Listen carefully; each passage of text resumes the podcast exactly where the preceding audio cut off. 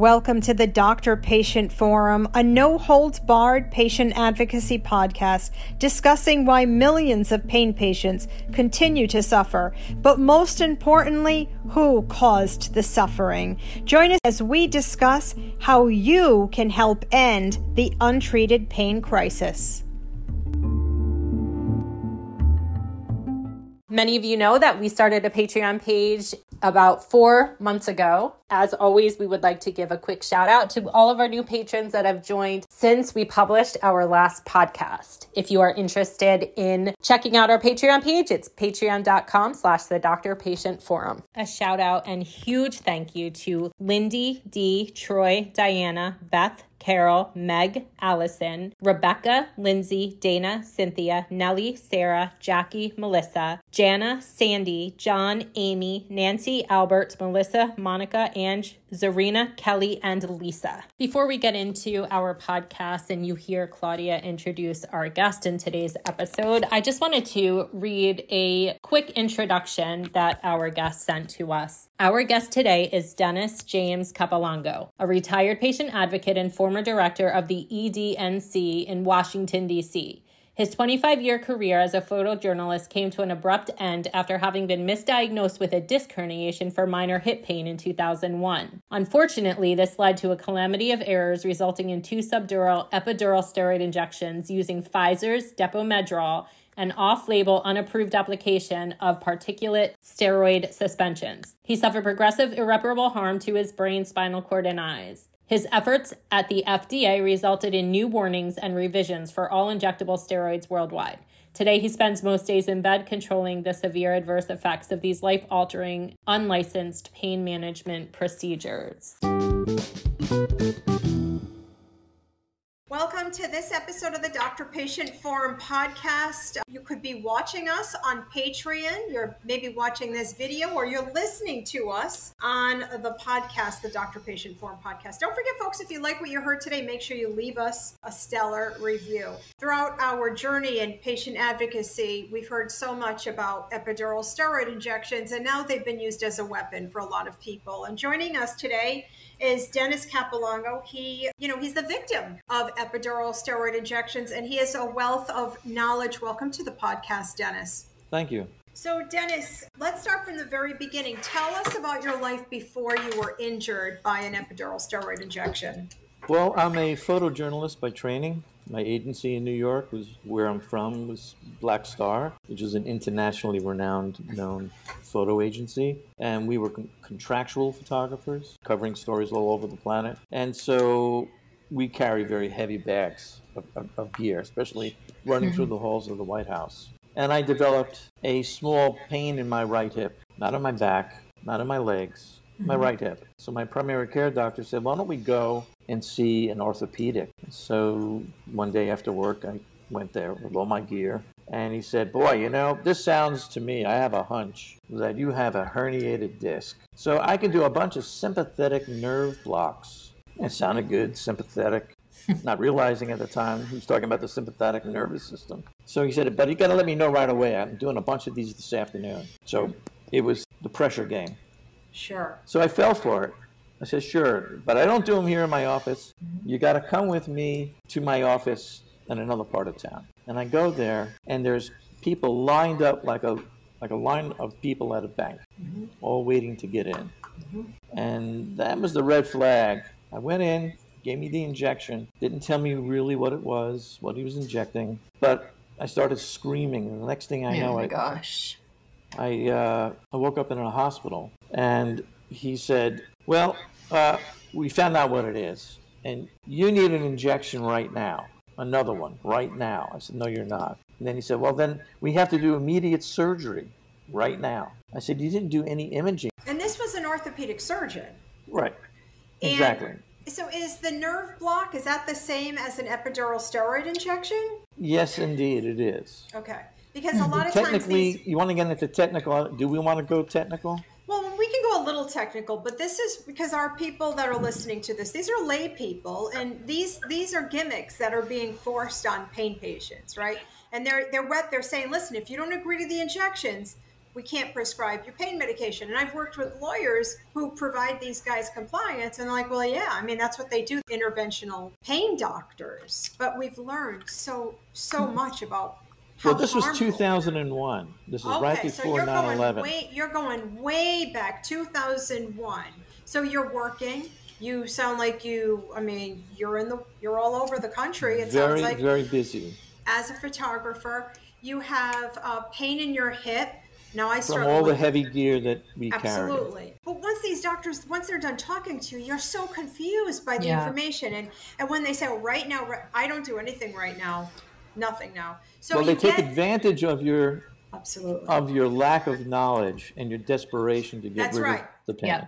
That's right. Yeah. They bank on your desperation That's right it. there. And there's a lot of money in these injections. Yep. When you said, so they do the, the first injection when you were at his office, right? And there was all these other people waiting to get these injections. Were you awake for that injection? Yes. Okay. And it hurt when they were going in with the needle.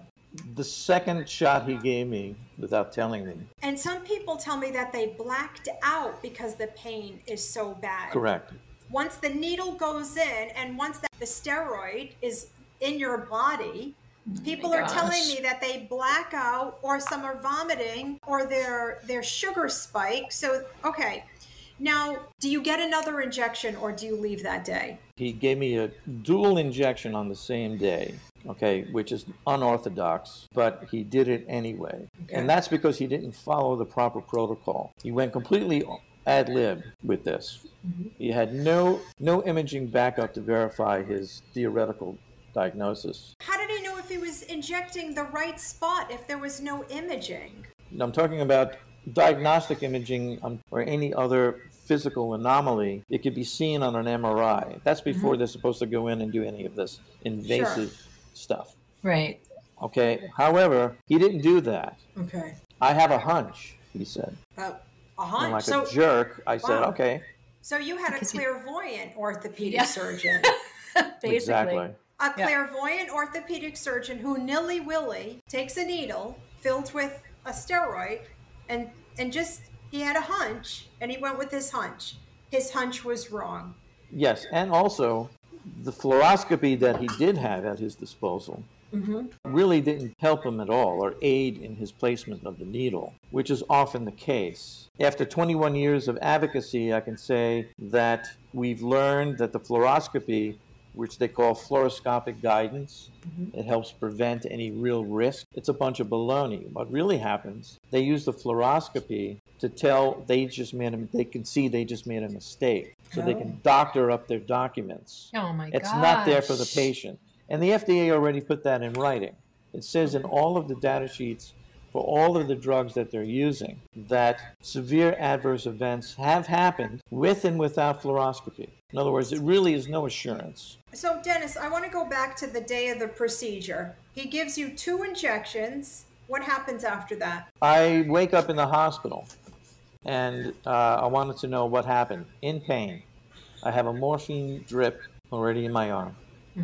And I said, What happened here? And he said, Well, we found out what it is. You need immediate surgery or another injection. I said, Nothing doing. How do you know what it is without having any imaging Yeah. of what it is? Oh, by your reaction. Okay. What? All right. Exactly. So how long were you in, so you were in the hospital for how long? For that day, what's important is something that I didn't say, I didn't tell you, is that being an investigative photojournalist, something told me right away. Plus, you know, you care for family members, you get to know what doctors are all about. And I said, you know, doctor, you're fired. Mm-hmm. And the next time you see this face, I pointed to my face, it's going to be in front of a judge. Now get out of this room. I don't want to mm-hmm. see your face for the rest of your life mm-hmm. until we see it in a judge. And I made sure that the hospital heard this. Nobody came in after that Oh my God. for hours. Oh yeah. Yeah. So I was all by myself.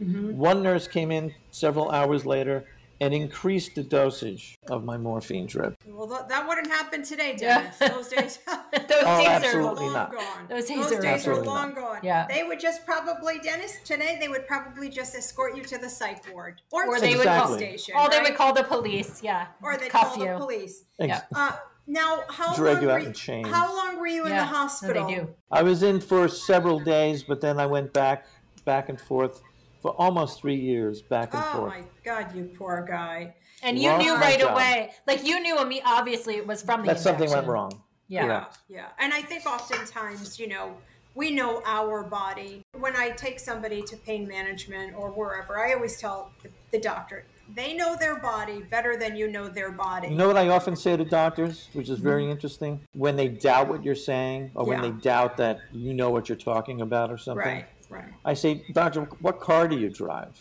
And they go, Oh, brand new BMW, blah, blah. Mm-hmm. And I say, Well, do you have an onboard diagnostic system on your screen? Yes, I do.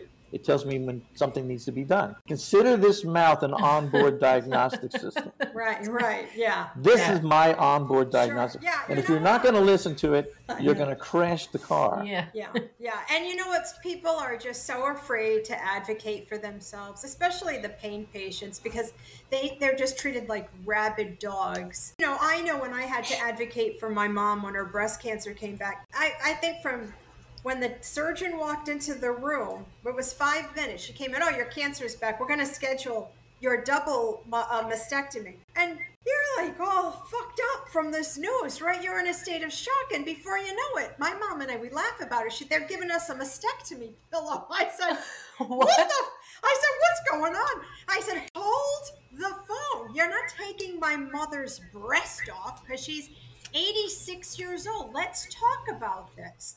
Yeah. And when you sit down and you try to have a rational conversation with these doctors, they don't like the people. Now, Bev has all the best questions in the world.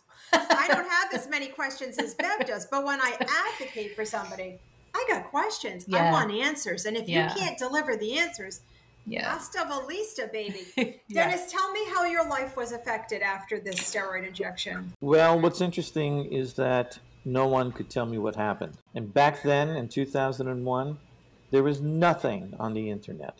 Yeah. Zero. So I started doubting what I was feeling, and I started doubting Right, my perspective, and Right. I started doubting myself and my own instincts. right, Yeah. right. Yep. And the next thing you realize is so is your family, so are your loved ones, Yeah. so are your friends, colleagues, and your business uh, worst. uh, bosses. They're all looking at you like Right. it's all in your head. You're Right. crazy. Yeah. You're out of your This mind. is called this is called the mind fuck of being Yeah. a pain patient, where you're like, "Am I imagining this?" It's Yeah, like when you go to the emergency hurt. room and Maybe you're suffering, and they yeah. call you a drug seeker, and you're discharged, and next thing you know, you're getting admitted, and you leave with a colostomy bag, and you're like, "Am I imagining this pain?" So it sounds like your life took a it took a hit. It took a big hit, uh, not only marriage wise. We just had Mm-hmm. A, a new baby, and uh, Wow. you know, I was I wanted to be there. So there was a massive, massive hit to my family life as Mm-hmm. well as my professional life.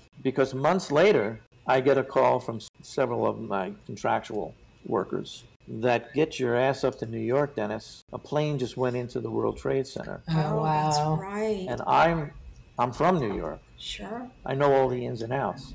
I'm also was best friends with the governor, so I had these connections. I couldn't move. Oh man. I was Chris- stuck in bed. Because the pain was that severe. Well, Tell- because the arachnoiditis, which was what eventually I was diagnosed with, was progressing. And with mm-hmm. that progression came insurmountable amount of, of symptoms that are undescribable. What is for for our listeners? What is arachnoiditis if they're not familiar with it? If indeed you get any kind of foreign material into your spinal cord by mistake, even if you're in a car accident, let's say, and you get blood, your own blood, into the spinal fluid, it will cause a severe adverse event. Your immune system will try to rectify. So it's, an, it's a severe immuno response to a foreign body inside your CSF, your cerebral spinal fluid, which, mm-hmm. by the way, is so clear when it's, if it's ever removed from your spinal cord that if you put it in a glass, it looks mm. empty Really? because it's so clear. And So- and th- this so was anything that you put three in it- injections, just those three injections destroyed your life. Well, there were two. The effect of any kind of foreign material, if you get bacteria in there, mm-hmm. you know, you get meningitis, which is the meninges, which is part of the structure of the system, immune response. But in arachnoiditis is a little bit different. chemical arachnoiditis is, is the most severe. There are chemicals within the steroids that they use that are like the strongest alcohol you can ever imagine. Now, when you put alcohol on a cut, it burns and stings and so forth. Now, imagine putting that into your central nervous system, the entire nervous system. It would be the equivalent of taking a gallon of water. It's so disruptive that it completely eliminates any other pain.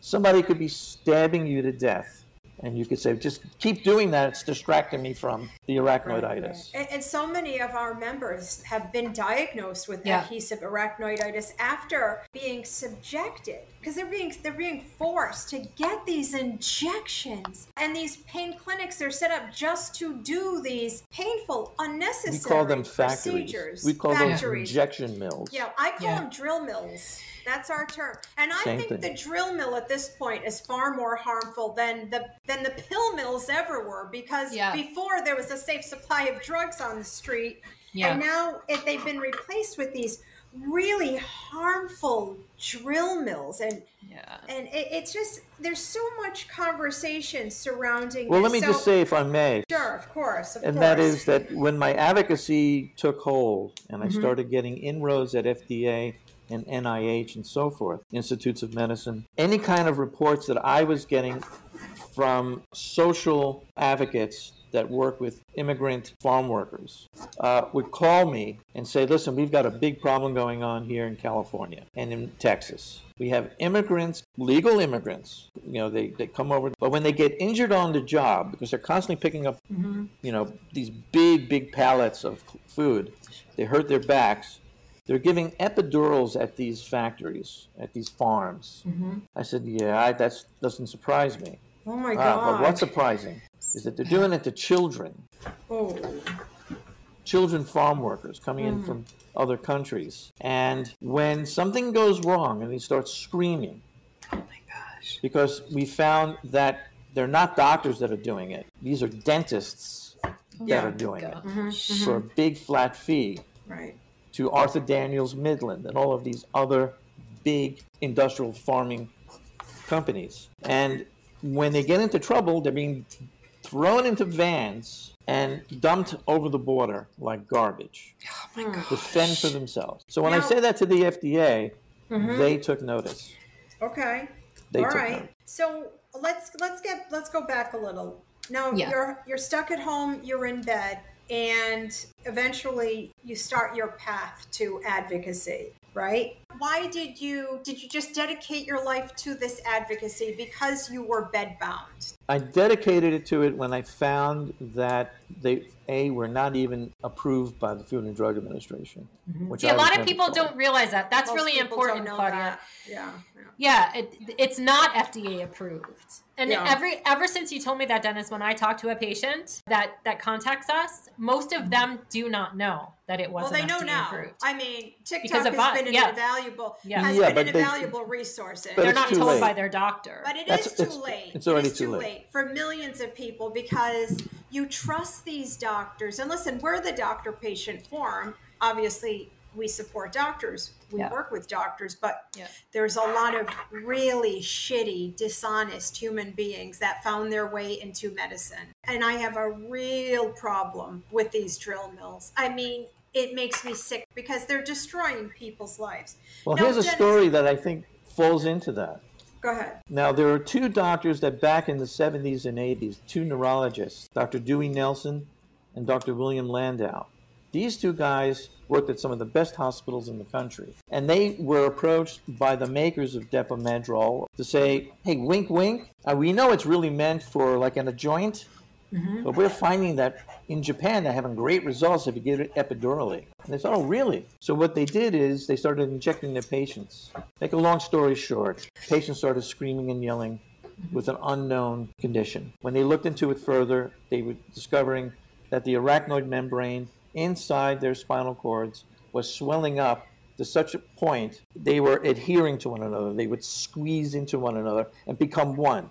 So if you have lots of spaghetti going down a tube, let's say, and you cook it so much that it expands, it becomes one solid piece of spaghetti. oh spaghetti. my gosh. Mm-hmm. Well, Dr. Nelson went berserk, completely berserk, started screaming at everybody. He even trashed the exam room. He eventually ends up at the FDA and he argues that there are doctors out there that are out of control and this has to end immediately. Well, he was given a handshake and told to leave, basically, and it took years and years and years, but he finally got it contraindicated for intrathecal injection, not epidural, because that's inside the spinal cord. Shoot ahead a couple of decades, and here comes this investigative photojournalist giving him a call. I found him.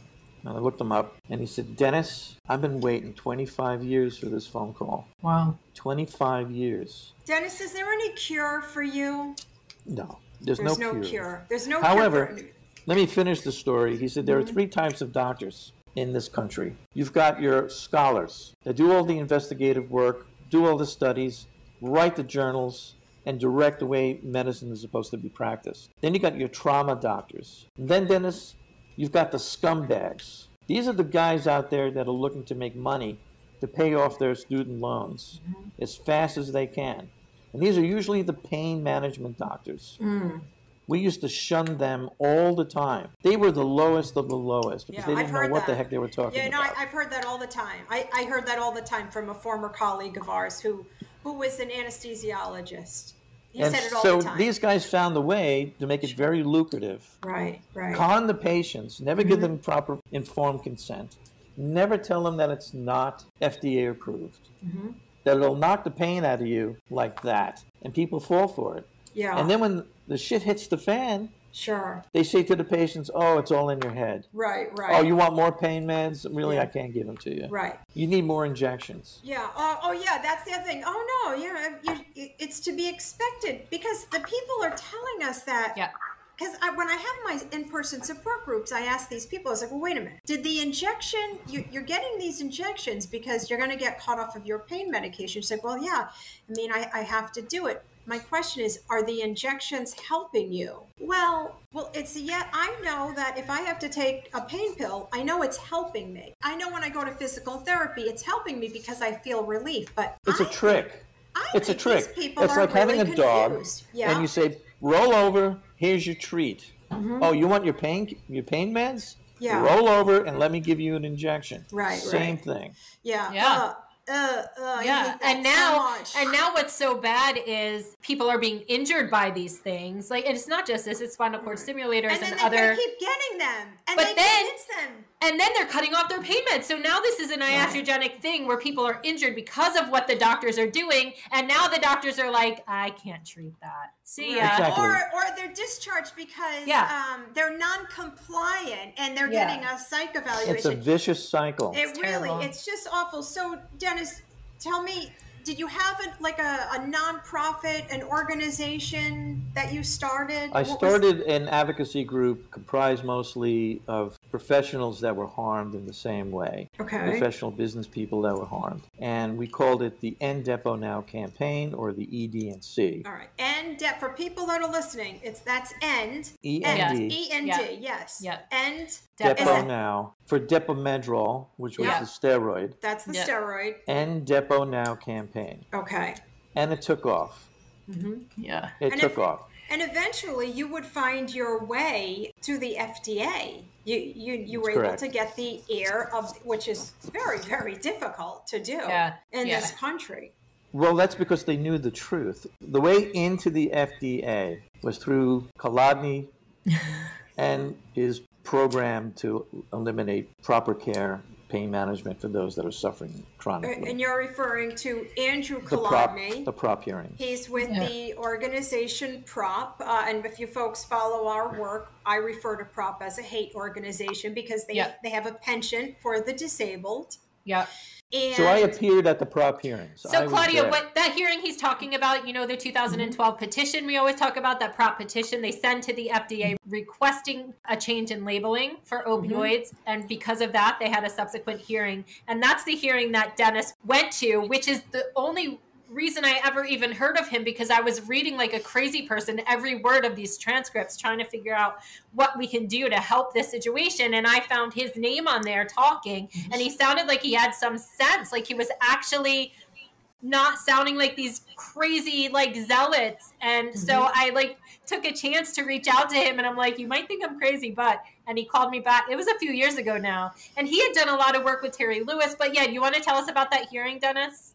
Well, the, the funny part about that hearing is is that I knew who Dr. Kolodny was. I covered him when he was running Phoenix House in New York City. Really? When he was a photojournalist, he took pictures. When I was a photojournalist, yeah. wow. I covered yeah. that okay. story. Yeah. And anyway, not to get into into the weeds of that. When I heard that Kolodny was advocating against the distribution of proper pain meds to those with arachnoiditis. I called the FDA and spoke to a few doctors there, and they basically said, We need to change the policy. We're finding that. I said, Well, wait a second. What about those that are legitimately in pain? Mm-hmm. That have a severe problem because of a botched epidural steroid injection, mm-hmm. giving them arachnoiditis. The mm-hmm. response? What's that? Mm-hmm. Yeah, they didn't even know what it was. They didn't even know what it was. Right, right. So when I got to the hearings, in the shape that I was in, this is some years later, matter of fact, a decade later, I had already made some inroads at FDA. But CDER, which is the Center for Drug Evaluation and Research at FDA, they headed up this entire, I guess, show. Mm-hmm. But the head of it, or the, the assistant director, Dr. Throckmorton, and I explained to him listen, there are two types of pain patients out there. There are those that somehow end up dependent on the drug because they weren't well managed. Mm-hmm or they're thrill, thrill seekers rating their parents. is But then you've got this third entity that they're in chronic pain for no other reason than a botched medical procedure. Yeah. Now you're going to victimize them again. Right. And he said, I totally agree. He said, so don't do this. Don't adopt prop to blanket bomb the entire pain community. Not mm-hmm. right. It's not. I agree with you. To his credit, he agreed. When I got to the meeting, it, it appears that he was either given the heads up or something had happened that he knew who I was. I felt that he recognized me from the past. But see, the EDNC on YouTube was getting lots of traction at the time. Yeah. So it could be that he already had seen my videos. But what he did is, which was very mean, he decided I'm going to use these moms mm-hmm. whose children have weapons. been right who right. who overdosed to go and attack it him. Is. That's right. And he he sent over this. I don't want to give a bad name, but they're like a sent, mob. They're like a mob, he right? Sent, he sent over his mob of ladies. Mm-hmm. That I sympathized with, and I told them that as they approached me. But all they would do is stick their fingers in my face, mm-hmm. screaming, You're going to have the blood of hundreds of thousands of more children who are going to overdose and so I said, Well, did you ever consider patients that mm-hmm. need the drug to manage their day? This has nothing to do with patients. Right, right. Which told me right there and then mm-hmm. that they were missing the point. So I got up, my presentation's on my on my website, and I, I told Throckmorton, Kolodny, and everybody else that was there, listen, there's another crowd of people out here that really need well managed opioid yeah. care just to have a semblance of a normal life and even that, none of you can comprehend mm-hmm. the daily experiences of people with arachnoiditis. And I have to admit that some of the panel not only applauded, but they liked what they heard. And when Prop was adopted, I had a lump in my pit of my stomach, knowing what was going to happen to hundreds of us. Mm-hmm. And it happened. So, I can't tell you how many suicides happened. Yeah. Million. I, I mean, it, the, the millions of people who have been cut off of medication because of, of him. And he, yeah. the, this is what we, people always say, how did this happen? How did this happen? Mm-hmm. And we've mm-hmm. been saying this for so long and we're attacked for it. They manipulated the grief of parents to yeah. push this through. They go to the legislators. Even Mendel, they talk about finding legislators who have family members who did die from an overdose having nothing to do with pain medication. It doesn't matter. They got these yeah. parents together and they pushed it through that way, and they're still yeah. doing it. It was yeah. a, they were used as a tool very effectively, especially sure. on Capitol Hill, mm-hmm. because mm-hmm. after Prop was adopted, we went to Capitol Hill, and I can't tell you how many representatives said.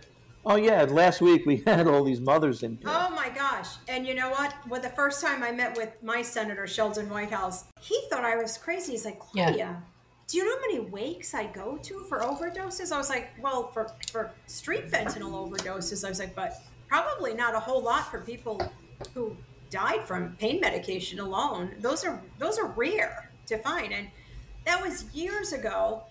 Well, their ignorance Right. of the true facts behind this Hmm. were were exploited by interventional pain physicians. And that's Right. the part that De- Claudia, when I first reached out to Dennis a few years ago, Mm-hmm. remember I called you. I was like, "Oh my god, this is a part that." A piece that we've been missing in the entire story of how they pushed this through because we knew like the rehab addiction industry with like Phoenix House and all of that, and then we knew that they were going to make money, and we knew legis- like litigation they were making money, but this is the part that we were missing. And when I talked to Dennis, I was like, "This is it, the interventional pain." So so, Dennis, you think that the interventional pain kind of joined forces with like Kolodny's group and as far as pushing this opioid elimination? Absolutely. There's definitely a collaboration between the two groups. And that we feel was not only blamed to us by members within the FDA and at uh, NIH and at CDC and at Institutes of Medicine, but they basically said it's all in an effort to help patients. Right. Right. I said, well, what about those that have incurable diseases of the spinal cord or mm-hmm. central nervous system? Mm-hmm. Are you going to allow them to live in this hell because of one doctor? Mm-hmm. Or are you going to try to at least give them a, a get out of jail card, which Yeah. I proposed? Yeah. Yeah. Give these people a get out of jail card Yeah. that doesn't limit them to a, a course of opioids for six or seven days. Right. They can go back to the regiment that were being regulated by their, the true pain doctors, not these opportunists that were Yeah. trying to exploit the system. And what Yeah. happened here is that the Kolodny team and the interventional pain team, they came together and said, voila, we've got the perfect formula. Mm-hmm. And the perfect formula is this. You don't want any more opioid deaths? Let's get rid of that as the first course protocol. Let's get rid of that as the first course for those that have back pain. Let's recommend epidural steroid injections 1st mm-hmm. and then we can eliminate the scripts for opioids. Mm-hmm. So we'll go straight in, no other protocol other than injections first. Rather than let's see how it goes, give it some time. Let's go to a physical therapist. Let's see what happens with a small course of this medication to dull, dull the pain? No. Oh, you've got a pain in your back. Mm-hmm. Well, let me give you this injection. It'll knock it right out of you, and the next thing you know, Yeah. you're screaming in the hospital room, mm-hmm. and nobody wants to touch you. Yeah. Yeah. And, And it then they seems say like, it's all in your head. right. It seems like they went for the low back people the first. I mean, Well, that's low because it was the common. That's what they mm-hmm. say. Like the most common right. issue that people become disabled and that they stop working and that they go to the doctor for pain is low back pain. Low, they call it like low back pain or neck pain, and then they went for the headaches. They're and the largest osteoarthritis. demographic in That's society. why. is And then if they pain. continue, yeah, and so like with the papers that just came out, they'll s- they said because it used to be don't use it for first line of defense, and now they're saying don't use it even for last line of defense because they're saying the most common reason why people are given opioids in this world is for low back pain. So if we can get rid of that completely, then we'll cut opioids. And the, the way they pulled that off, they went to CMS, the Center for Medicare and Medicaid Services. This was a decade before PROP. And they went in there and they said, We have a great idea. We can eliminate extremely expensive expenditures and bring down the budget for pain patients. And the way we're going to do that is we're going to propose epidural steroid injection therapies. And we will reduce the amount of There it is. surgical outcomes. Mm-hmm. CMS went, Wow. See that? You'll This yes. is a, this is amazing. we're gonna Yeah. save you money We're because we're, gonna gonna. wait a minute. millions. But wait a minute, because these doctors they're reimbursed quite a bit of money for these procedures. Yeah, but This they're This they is before they took hold. This is how it took hold. They told CMS if you do this procedure, you won't have to do sub- subsequent surgeries. So you're going to talking save all this money. 1970s through 1980s, and then full blast during the 90s. Yeah. Mm-hmm. So they No. so yeah, they thought they would save money in the long run, which and then that's also how they sold opioid elimination because they say to them if you give this opioid, which doesn't cost a lot of money, you will be paying for a lifetime of addiction treatment. So they looked at don't. their expenditures right in Yeah. front of us. Dr. Terry Lewis and I, and, and, and Terry Anderson, we went in and we sat with CMS, and they showed us their expenditures. And they said, back surgeries are out of control. Stimulators are getting up there on the top. Morphine pumps, all of these implants, it, they're getting out of hand. And if we can reduce those expenditures through a $2,000, $3,000 procedure rather than a 30,000 or a $200,000 procedure, we're going to do it. I said, Well, did you know that they're not FDA approved? How could they not? This is CMS. How do these people not know this? They looked at us like, Oh, absolutely it is, Dennis. Stop giving us a runaround, blah, blah, blah, blah, blah. I said, Can I make a phone call? Mm-hmm. Sure. So we used the desk phone and we called Dr. Throckmorton at, mm-hmm. at CDER at FDA. And I explained where I am. I explained what's going on. I'm here at CMS. Doctor, can you please explain to these members here, most of them are doctors, whether or not epidural steroid injections have ever been approved? Because they're claiming that because they have given it a code for reimbursement, that it mm-hmm. must be approved. Oh, okay yeah, guys, it's not FDA approved. They turned as white as the wall behind them. And I said, how much? Do, and then I said to Dr. Throckmorton, do you know how much the federal government is reimbursing these doctors annually for something that's not approved? He says it's got to be in the hundreds of 1000000s mm-hmm. And you know, Dennis, when I say this and any of the videos that I put out, people are like, well, I mean, we use drugs off label all the time. I was like, but this is different. This is a needle in somebody's spine. They are crippling people. They are harming people. Well, there's a, there's a big difference. I'm hit with that same argument. And I used to say to them, well, there's two types of off label use mm-hmm. one that benefits the patient, and one that benefits the doctor. Sure. It's a good way of saying it, Right, actually. absolutely. Yeah. I say, so those are the two uses of off label use. Mm-hmm. And in this case, there's hundreds and hundreds of confirmed studies that show that people are being adversely affected without any concern for their well being. That right. it's so lucrative that they're being lied to. And that's the reason why I went to 60 Minutes with this story. And they were so interested in it. And that lasted for about a year, working with the producers. And then all of a sudden, Pfizer, out of nowhere, which we have our suspicions about, became one of 60 Minutes' top, top sponsors. Now, And Pfizer makes Pfizer makes the makes product. the, the steroid yeah. and the story was killed. What a so the same producers and, and reporters that were working on that said, "Where should we go with this?" I said, "I don't know. We got to get it on the air." Mm-hmm. So Elizabeth Leamy, who was a consumer reporter for ABC, which I knew from previous stories, not related to this. Mm-hmm. She went to Dr. Oz with the story. Actually, she went to Oprah with the story, and they got it. We supplied all the information. Dr. Oz was just a mouthpiece for this. Mm-hmm. And so when we finally got Elizabeth Leamy wired up with a hidden camera, and when she got on camera, when she asked, Are these injections FDA approved to the I nurse? saw that. I saw that. And the nurse said, Oh, absolutely. They're actually designed for these. right, Oh right, my God. right.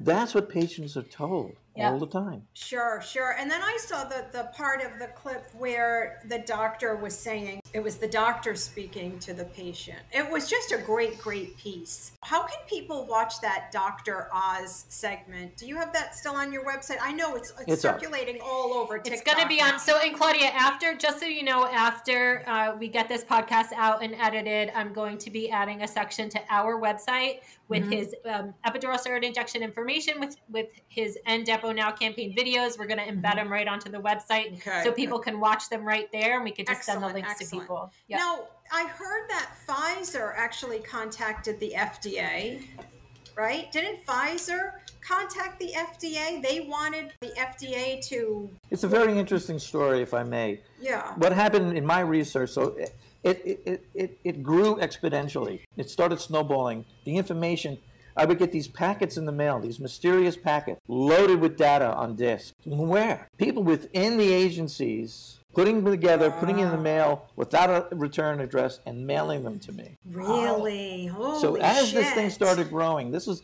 this is the story, the true story. Pharmacia Upjohn is the makers of this steroid. As like I said, it was originally used for livestock, work in the fields all day, and they got backaches. So, this, so they would inject them with steroids until the horses would die. That's really where it began. Back in the 30s, Pharmacia Upjohn. Pharmacia Upjohn was then acquired by Pfizer, and I have a copy of their their papers to do a complete vetting of the company by their attorneys, Pfizer's attorneys, looking for drugs of high liability. And out of the seven or eight drugs that Pfizer was making at the time, Depo-Medrol was at the top of the list, exposing Pfizer to massive liability eventually. Mm-hmm. So they knew even back then Yeah.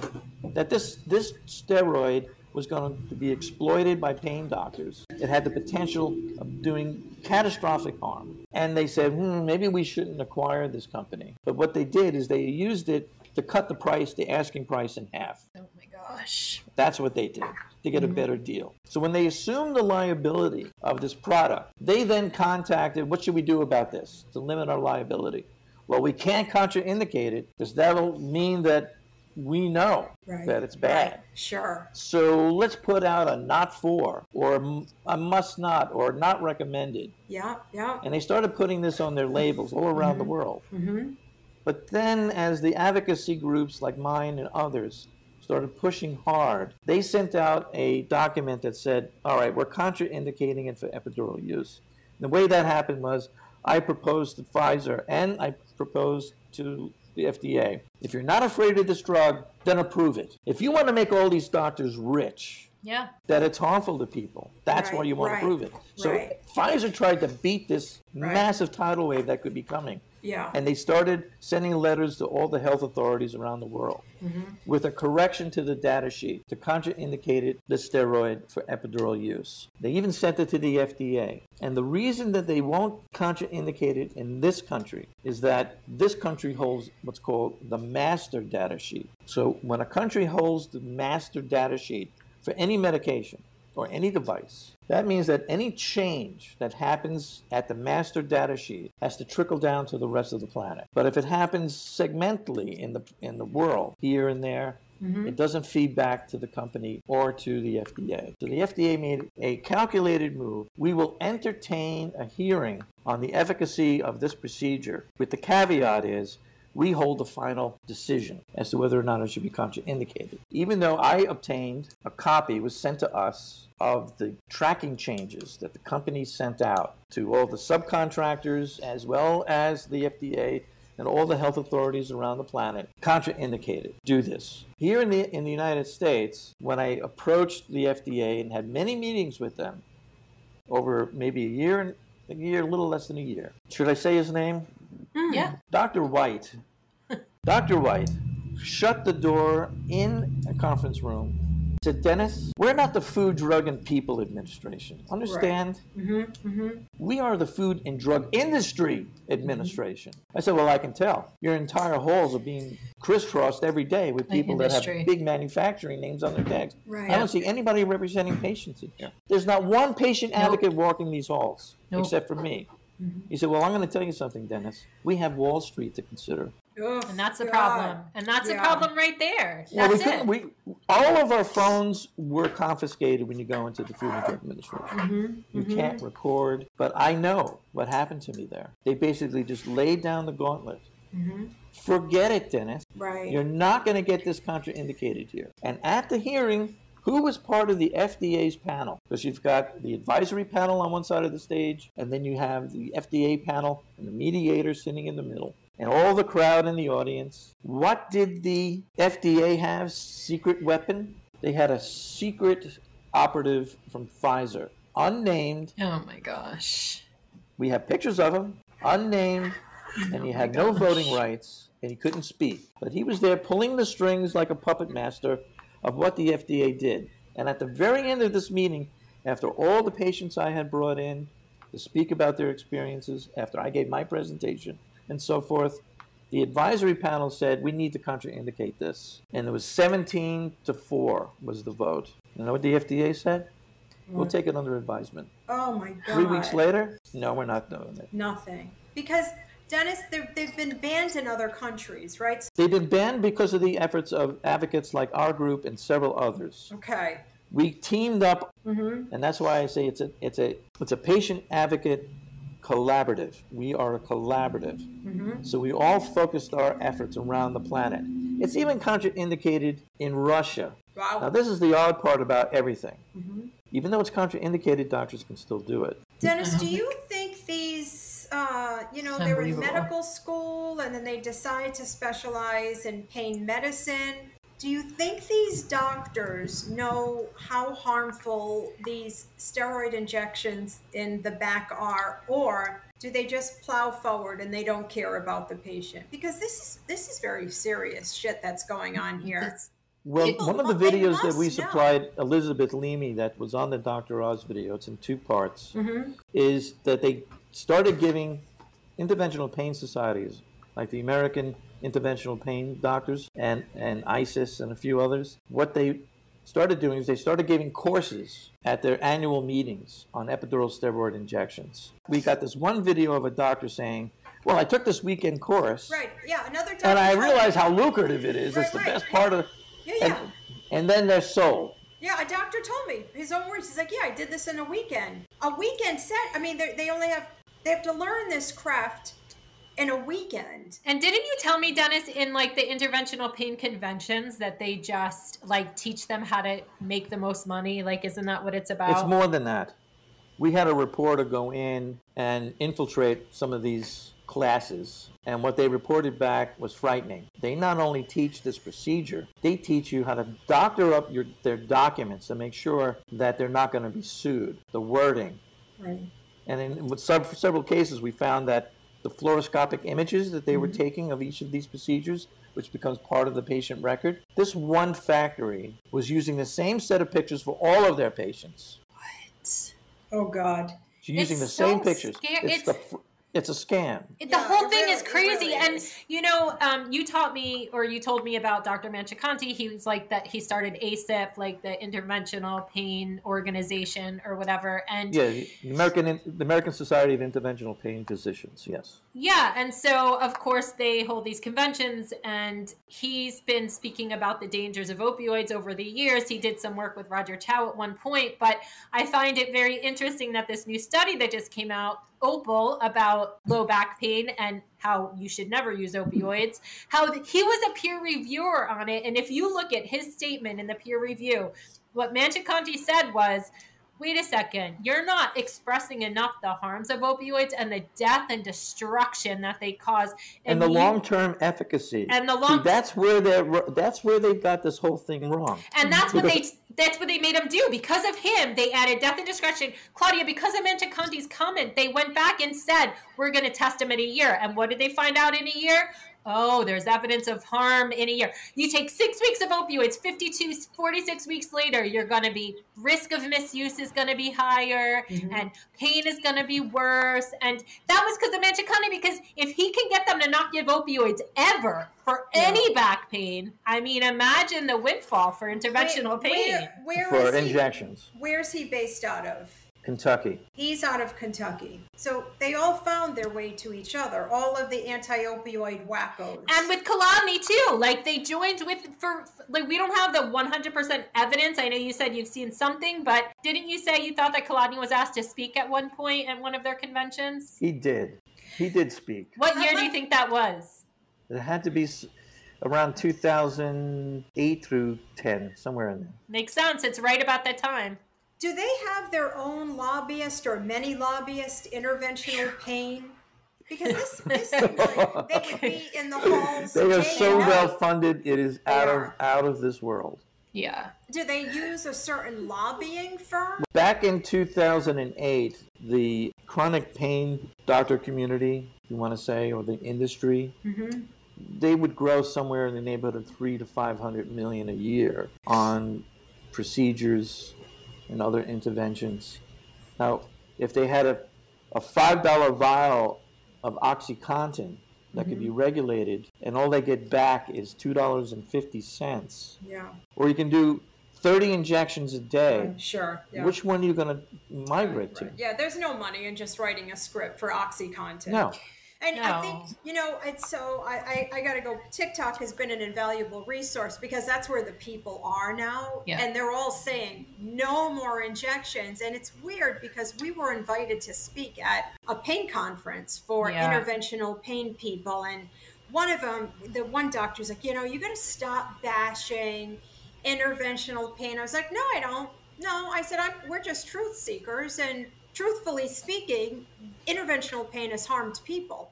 I Yeah. and, and there's all these pop-ups. Like Rhode Island has a new pop-up nonprofit uh, opioid uh, council to prevent opioid dependence, and I called them right away and I said, what, "What's your goal?" Well, she said, "Well, I like getting the injections." I was like, "You're fucking crazy." I said, "You're so ill-informed on the issue because they they get paid by all of these companies to boast epidural steroid injections and." And I'm an opioid advocate. People need opioids who have been subjected to botched surgeries, who have Yeah. been subjected to a life of pain and suff- suffering. Yeah, and Claudia, that's I want to tell you, like Dennis has said, you know, his organization was around for a long time, and didn't Hmm. you say, Dennis, like just in the last year, you've gotten such a huge uptick in people There's a contacting massive you uptick in the last because they're 12 all to being cut off 15 of months. opioids. Yeah. and he- Wait, it's gonna. You're gonna. It's gonna get worse. Your phone. You're not. You're gonna have a, a surge of people. Well, I have to say you. that in 2017, I retired from my advocacy Mm-hmm. because of an incident, another botched incident. Yeah. Yeah. uh, that did some major damage to my brain. And so the thing is, I never turn anybody away.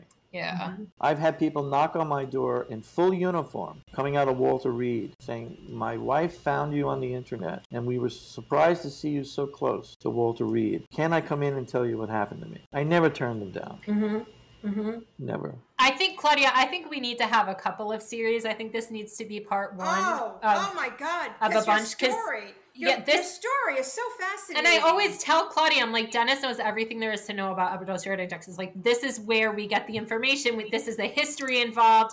You worked with Terry Lewis. You know all of the ins and outs of this, and we have to get this recorded so that Yeah. you know we The can have this. backstory is frightening. It terrifies me. It, it's though it is. It's really really scary. But you just There is you- a there is an Italian doctor who went on tape and he said, "I used to give epidural steroid injections, and then I needed one. Yeah. And now I have arachnoiditis. oh and- wow. And I'm- Let um, me you tell what? you, I put the gun to oh. my head Right. every night. Right. I never had any idea. And see, the thing is, Claudia, Dr. Tennant was one of the big proponents of arachnoiditis to teach that this is existing so people know mm-hmm. about it, and they took him out. and he was I shut. think he was shut down. that's right? why I think. I think they took him out because of that. They want people to shut up. They don't want people to talk about it. And Yeah.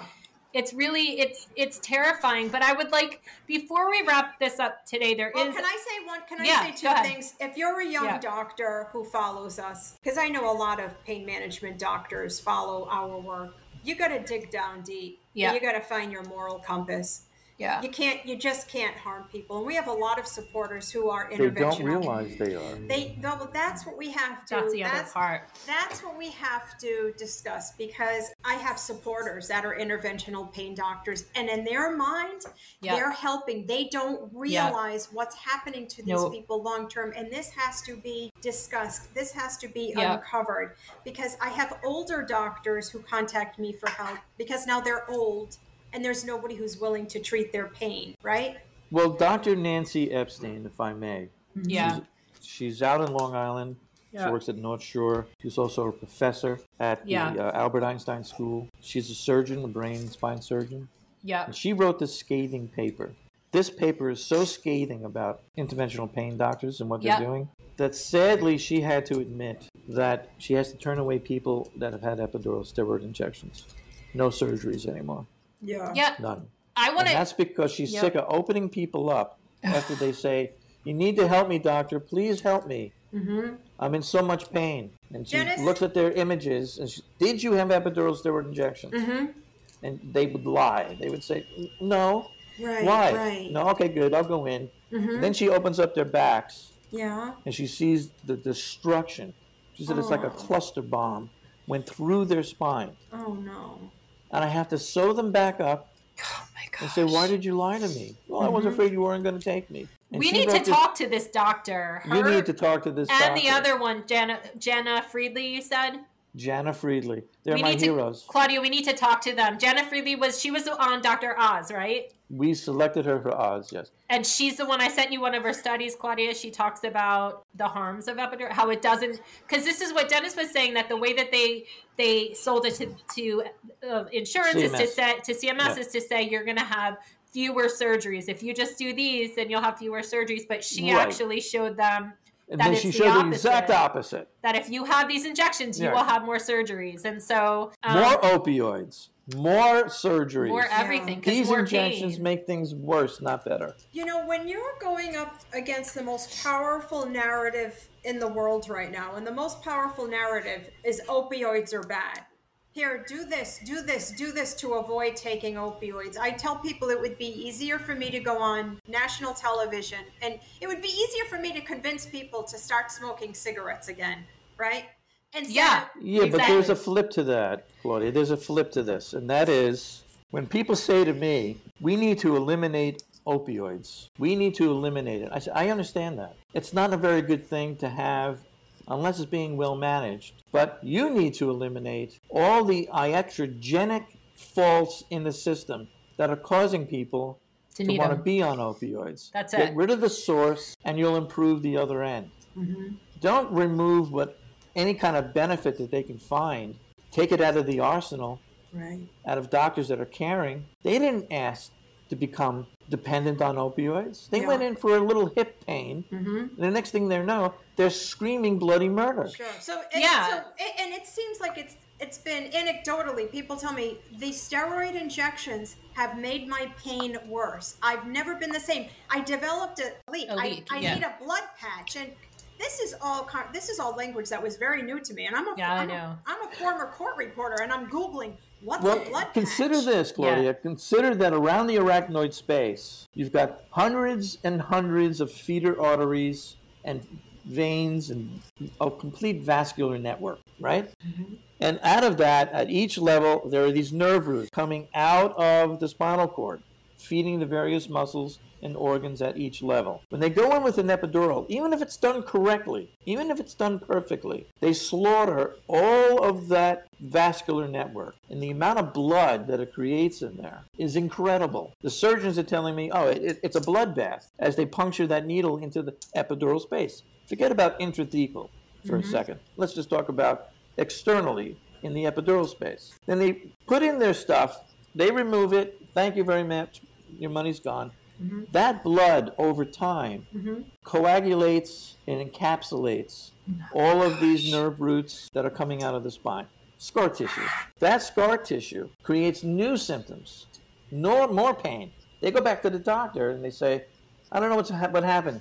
It was pretty good for about a week, Right. but the pain, pain's coming back. Yes. Well, Dr. Nancy Epstein explained what happens. The blood dries up, you get the scarring, all of the nerve roots are encapsulated in a crust. She said you can't even scrape it off with a scalpel, okay? But that encapsulation causes those nerves to trigger. So more pain develops. When they put in the next steroid, mm-hmm. number two, as they want to do, and the patient goes, ooh, that feels good. Because it dissolves that encapsulation. But there's more blood now yeah. and then that? the cycle begins again. And that's why there are people getting 200, 300 That's right. injections. You know, Claudia, remember how you said to me, why do they keep getting them? I don't understand. And I was like, because they get that relief. The way that Dennis explained it, they do get a relief at first, and then they keep needing to get it to get that tiny Right. bit of relief, but they're and causing it. what does the doctor say to them? Oh, whatever is going on in there is getting worse. We need another injection. Because Cha-ching. there are people that say, "Oh yeah, you know, I can." Oh, walk- absolutely. I walk. I can walk because of the injections. I was like, well, how long can you walk after just one injection? Like, does your pain improve after just? No, we gotta. d- We've got to separate. This injection in the in the back is different from getting that same.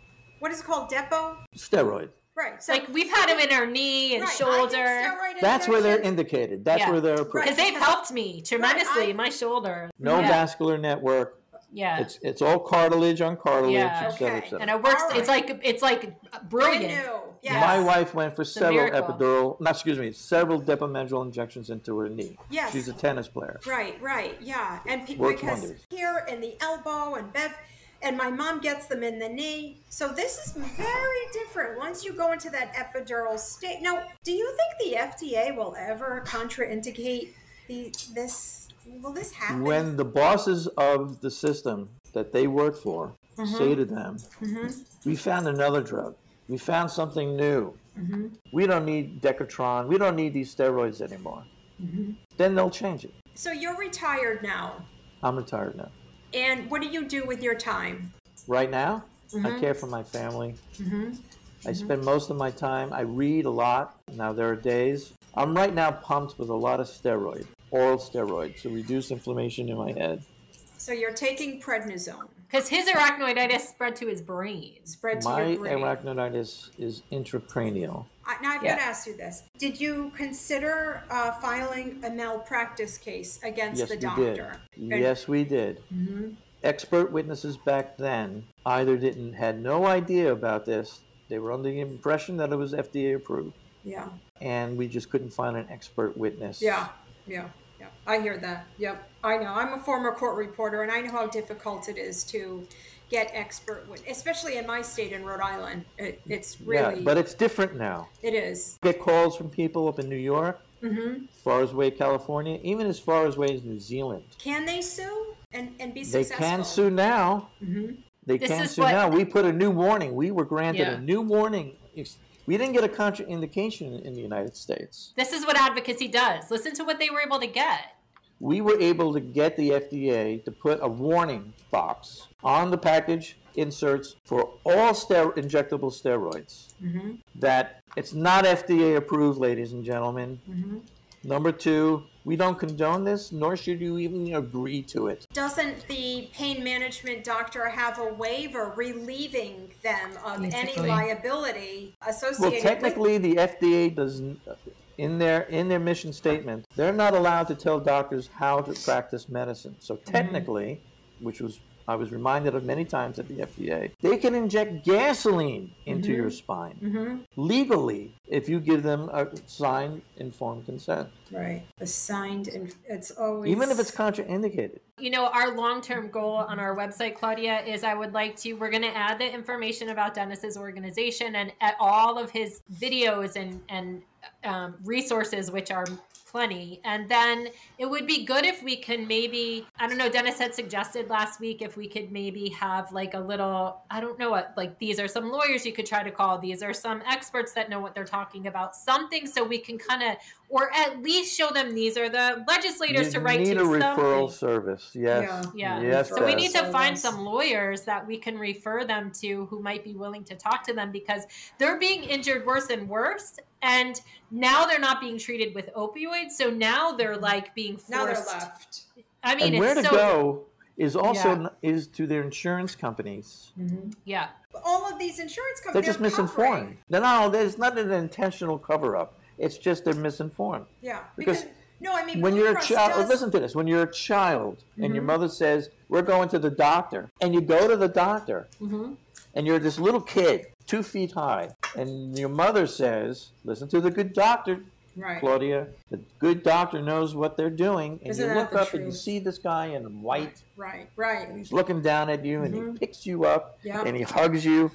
Your trust is bonded. Absolutely, Absolutely. And so when you're older and Mm-hmm. you- you're at a doctor's office, I can get that pain knocked out of you with one injection. That's right. yeah, You go, okay, because we're trained that way Mm-hmm. sure, since sure. childhood. Yeah, isn't that the truth? Never Uh, again. Right, right. I yeah. go into doctor's offices, they hate my guts. Yeah, yeah. I. I've yeah. been fired. Yeah, me too. I think, um, you know, I said when I started this, you know, you're raised from such a young age to hold these doctors to, you know, this high esteem. But you know what I say? At the end of the day, we all have the same size coffin. And, and. I learned this early on when we would get on conference calls and these doc. Well, I'm I'm Harvard educated. I would say we're all Harvard educated on this phone call today Yeah. because it what's happened to the pain sufferers of the United States is it's a genocide. I can I ask you one question because I don't know where you stand about on I believe that opioids are safe and effective for the treatment of both acute and chronic pain. That's just where I stand on this Yeah. issue. I've got a, an 18 year old and a 22 year old, and when they had their wisdom teeth removed, I held on to the opioids. And my mom lost her son. My brother died from taking copious amounts of ibuprofen, and we never sued the makers of ibuprofen. And my mom doesn't vilify doctors for prescribing ibuprofen, but I believe and I know that opioids work every single time. And I've called these interventional pain doctors, and one time an office manager's like, "Oh, of course they work. It goes right to the source of the pain because this is this is like a cult." Yeah. It's terrible. with these with these steroid injections, but it puts us in a like a, a, a difficult space because so many of, of our our supporters are in interventional pain. You know what you need to ask me? Mhm. How do I manage my pain now? That well, that's what I was going to ask you. I, I was like tiptoeing around it because I don't know where you stand. So I'm going to ask you the question: How do you manage your pain now? Many, many years ago, I made that decision to wean myself off of oxycodone, OxyContin, etc., etc., etc. And it was extremely risky, to say the least. I don't know how many times I would say, I'm done, Yeah. done with this. It was meeting certain doctors that are aware, that understand, that are going through chronic pain themselves, and they can't even write scripts for themselves. There is a holistic approach. I'm for opioid treatments, well managed opioid treatments for those with chronic and, and intractable pain of the central nervous system. No one, no one can tell me that a doctor or anybody else can explain what it must be like to live with arachnoiditis. Yeah. No one Yeah. unless you have it yourself. And even then, depending on the gravity of it or how mm-hmm. severe it is, mm-hmm. it could Yeah. be different. I dare any doctor to explain to me what it's like to live with arachnoiditis. It's beyond their imaginative comprehension. They mm. cannot. They can't fool me. Anybody with arachnoiditis, when a doctor, oh, I, I sympathize with you. Right. Oh, yeah, you know, I have 10 patients like you. I'm so aware of everything. Well, thanks, doctor. Mhm. What can you do for me? Can you help me with my pain? Mm-hmm. Can you help me remanage what prop took away from me? Now, have you tried well, ketamine? I can't go there. Have But you did- tried ke- Have you tried ketamine, Dennis? Yes, Did it And did- help? short term. Yeah. Did opioids actually help you when you were taking them, though? Absolutely. They did. Okay. And when you, you came off of them because you didn't want to be dependent on the 'Cause I doctors like can't- that, I or can't see, Okay, uh, let me be on- real- Dennis. Yeah, I can't let's- see you going to a pain clinic and being terrorized. Oh, by, I have. And the drug test. I've and been the ridiculed, thrown out on my on my face. but why did you come off of it though? You said you weaned yourself off. Why? If you were to step into my shoes Yeah. for a normal person Yeah. Out of the blue without years of They blow their dealing head with off. this, They And we they would drop off. to your knees Right. and scream. And we hear Yeah. that from arachnoiditis Yeah. patients, and sometimes we say like. Because you know we've talked about this, Dennis. Some patients in the pain, chronic pain community, kind of lose their mind, and we've wondered why. And I think that's one of the reasons why they've lost their because how you deal with that relentless pain in and like every day. unrelenting pain, day in and day Unrelenting out, and day in and day out, and day in. It's gonna make you lose your mind. Like how else do you? And how the else do you deal with depression. Well, there's Yeah. something to be said, said about that. I've Mm-hmm. lost my mind. Yeah, over time you compartmentalize Yeah. you, you put the pain that's over here in this segment of the brain yeah, the pain that's over there in that segment and you, i can live with these this will put these all in a different folder. Yeah, these i can't deal with. So there was a possibility that today i would say bev i can't Yeah. do it. I'm up in bed. Yeah, with the shades pulled and that's it. Because i suffer with severe cluster and migraines on top of everything else. Yeah. this eye the retina had exploded. Not macular degeneration I mean, macular destruction what they've done to people, what they do to people with this stuff, and they're continuing to do it. You know, we talk it's about the, lucrative the, we talk about this Opal series that just came out in uh, this Lancet series about low back pain, and really, I actually agree with a lot of what the Lancet series says. It basically is you shouldn't do imaging on the first day. You shouldn't be giving all of these surgeries and steroid injections and medications that don't work. When really, if you just hang on for about six weeks, you'll probably be able to get better without anything. And then you're not going to create lifetime patients. So I agree with that. I absolutely agree with that. But what I want to know is they focused on epidural steroid injections in this series and they were like, don't do them. Don't do them. They have this choosing wisely campaign where they're like, most countries say not to ever use them. Mhm. But the only thing that they focused on in this country is the let's not use opioids part. yeah. Our Right. country isn't focusing on steroid injections, spinal cord stimulators, nerve ablations, fusion surgeries, all these things at all. Because why? Is it because of the money from from interventional pain lobby? Is that why? well the, the the latest data that i looked at for every 350 injections that this country does Mhm. england does one Wow. Oh my gosh. Crazy. that's socialized medicine Mm-hmm. Mm-hmm. versus profitable medicine See, in our country, then like in Australia, it benefits them to say we shouldn't do these we shouldn't do these injections because then they're going to create we're going to have to pay more money for these people. Where Long in, run, yes. yeah, in our country, they're they don't care. The doctors make money doing it, and then as long as they don't have to give opioids now, then then they're Right. free to go. And then and the other part is so so now you have all these patients who are injured and like you and and sick and in pain and everything. Now But you're not that's going what Dr. Friedly pointed out. so now they're going to just gaslight them, though, right, Dennis? Now they talk about right. arachnoiditis as though it's a mental illness, as though it's an Mhm. like a Munchausen. they Munchausen. have to belittle it, which they can't. But they do. They Uh, put of it in, a- especially the young doctors. They put it in the same category as CRPS, and which they also explain it as pain that you could never imagine. These are suicide diseases. That's what These- they these- are. This is a system in this country, it's all profit driven. The FDA has said it to my face. We are not the Food, Drug, and People Administration. We are the Food, Drug Industry Mm-hmm. Administration. That's who we answer to. Yeah. We have Wall Street to consider. Like Bextra, hundreds and hundreds of people die. Three years after Bextra's red flags went up, did the state or the national government step forward and say we have to stop Bextra? Right. Yeah, we need to stop. Yes, we did it. And we settled for $300 million, the largest settlement from a pharmaceutical ever. I well, wonder- we advocates consider that a payoff or a payback. right, absolutely.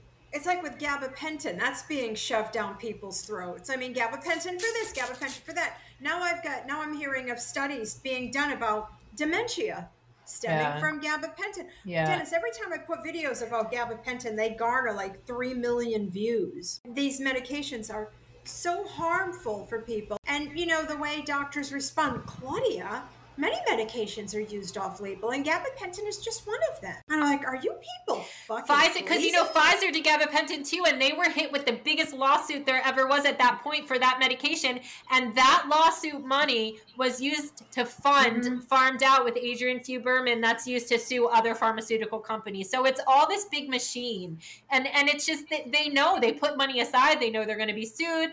They use that money and then they move on. Gabapentin was part of this Lancet series also. They don't want people using it. They're like, there's no evidence of benefit.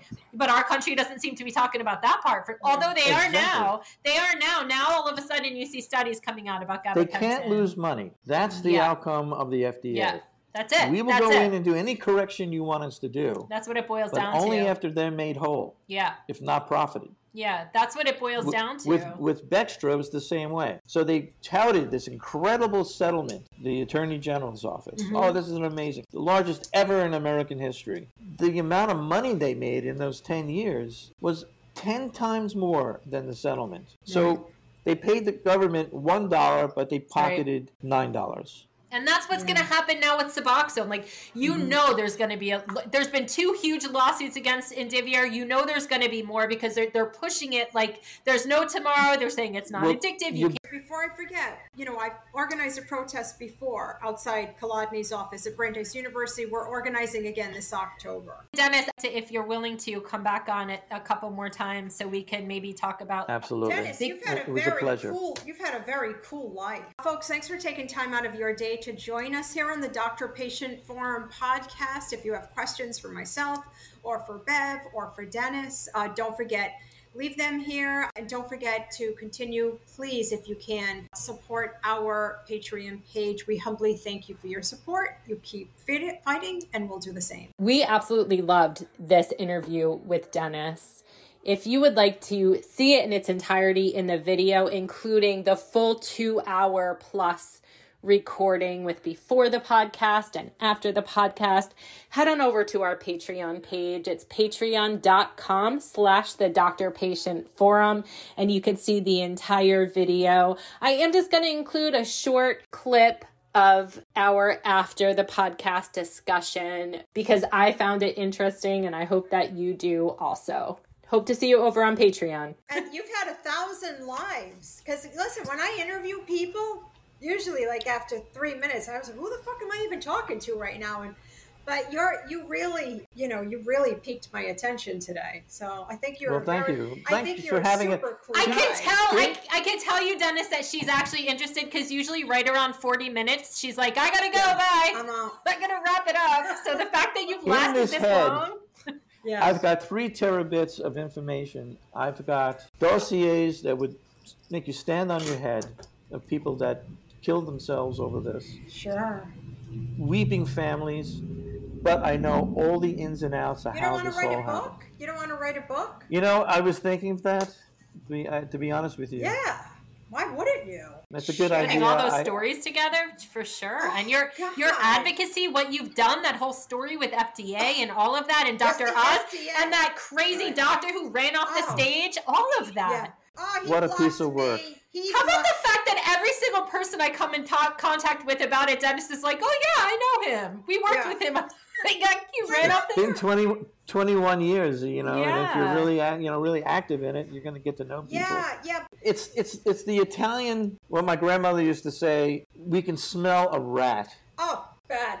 There's just something about a rat. Yeah. Yeah, that's that's that's uh, your mom's favorite That's- word, right, Claudia? Yeah, rat, yeah. Well, dirty and you know rat. what? Listen, we've got that category government paid rat now because, and you know, there's a Yeah, my, my the doctor who does my Botox. He's a psychiatrist, but he's Italian, and he. I said to him, you know what? If you were in Rhode Island and you did what Kolodny did, you would get cement shoes here. There's no question about it. Like Yeah. we don't we, we don't fuck around here. My brother was the head of special victims for Providence Police, and listen, things just get done a little bit. I tell Bev all the time. I was like, you you don't understand. We just operate a little bit differently. And I'm I, you know I always say I'm always polite, but I'm never censored, and I am always polite, but. But you I are never haven't- censored. No, Just- I won't be censored. And Yeah. I had a hearing at the State House with. He's in New York now. He's the was the head of Rhode Island Department of Health. He was about three feet tall. His name is Jim James McDonald. And I, uh, w- I I shouldn't have gone to the hearing because it was right after I buried my brother, and I think I had treatment that day, and I just felt like shit. And I just saw him, and something happened inside of me. And I actually I put him right in the corner and I said, Let me tell you something. I said, You're you've killed people. And he's like, Oh my God, you're hostile. I was like, You have no idea. Why wouldn't you be hostile? Why wouldn't we be no hostile? I said, You're hurting oh. people. You're hurting people. Like we're not even allowed And- to be angry. You can't even be angry, and he's gone. And I say, I always say, Larry Moe and Curly have vacated the state of Rhode Island. good, ris- good riddance, because there's just there's not there's no truth seekers anymore. Nobody wants to be truthful, and I don't advocate for opioids as the first line of defense. No. And we don't we don't ad- we don't want our kids taking opioids nilly willy. That's not who we are. No. But you need you can't live in a civilized society without access to opioids. No, and Well, it's see, yeah. The thing about about opioid and its effects on chronic pain. If indeed I didn't have the opioids that were originally prescribed to me or put into my arm, I would have jumped out the window of mm-hmm. that hospital. Mm-hmm. I'm mm-hmm. not kidding you. Yeah. It basically saved my life. That's an important sentence. Can I take? I'm going to use that little soundbite because that's a really Yeah. important Yeah. sentence. Because they did It- say, it like, you Would wouldn't. It saved me. Right. The amount of pain I had then, the amount of pain I have now, completely different. Yeah. But Dennis, The if that had happened now, you wouldn't have gotten opioids. No, I would That's the throw. I would not be here to talk with you. We're, we've created an, an unimaginable situation. You can't do orthopedic. pressure surgery. cooker. It's it. going to. It's going to. It's going to overflow. Yeah. The pressure cooker is Yeah. going to burst, and then we're going to be tagged as murderers. Right, right. Oh, I think I've already Which we already said we've already started. I've They've already already started. of that. We're dangerous. Pain patients are dangerous. Pain patients shouldn't be allowed to have Drug guns. Pain placing drug. Doctor wouldn't give him the drugs. Yeah. He blew him away. Yeah. Blah blah blah. Yeah. Not realizing, not realizing the press doesn't know that there's a backstory to this. All right, listen. Thank right. you, thank you, thank you, Dennis. We'll schedule the next time. I'll send it to you when we're done.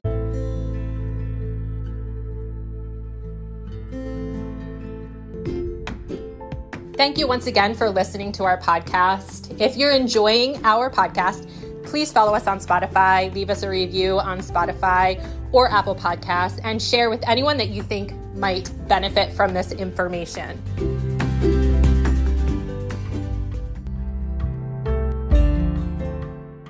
Just a quick disclaimer the information contained in this podcast should not be considered medical or legal advice.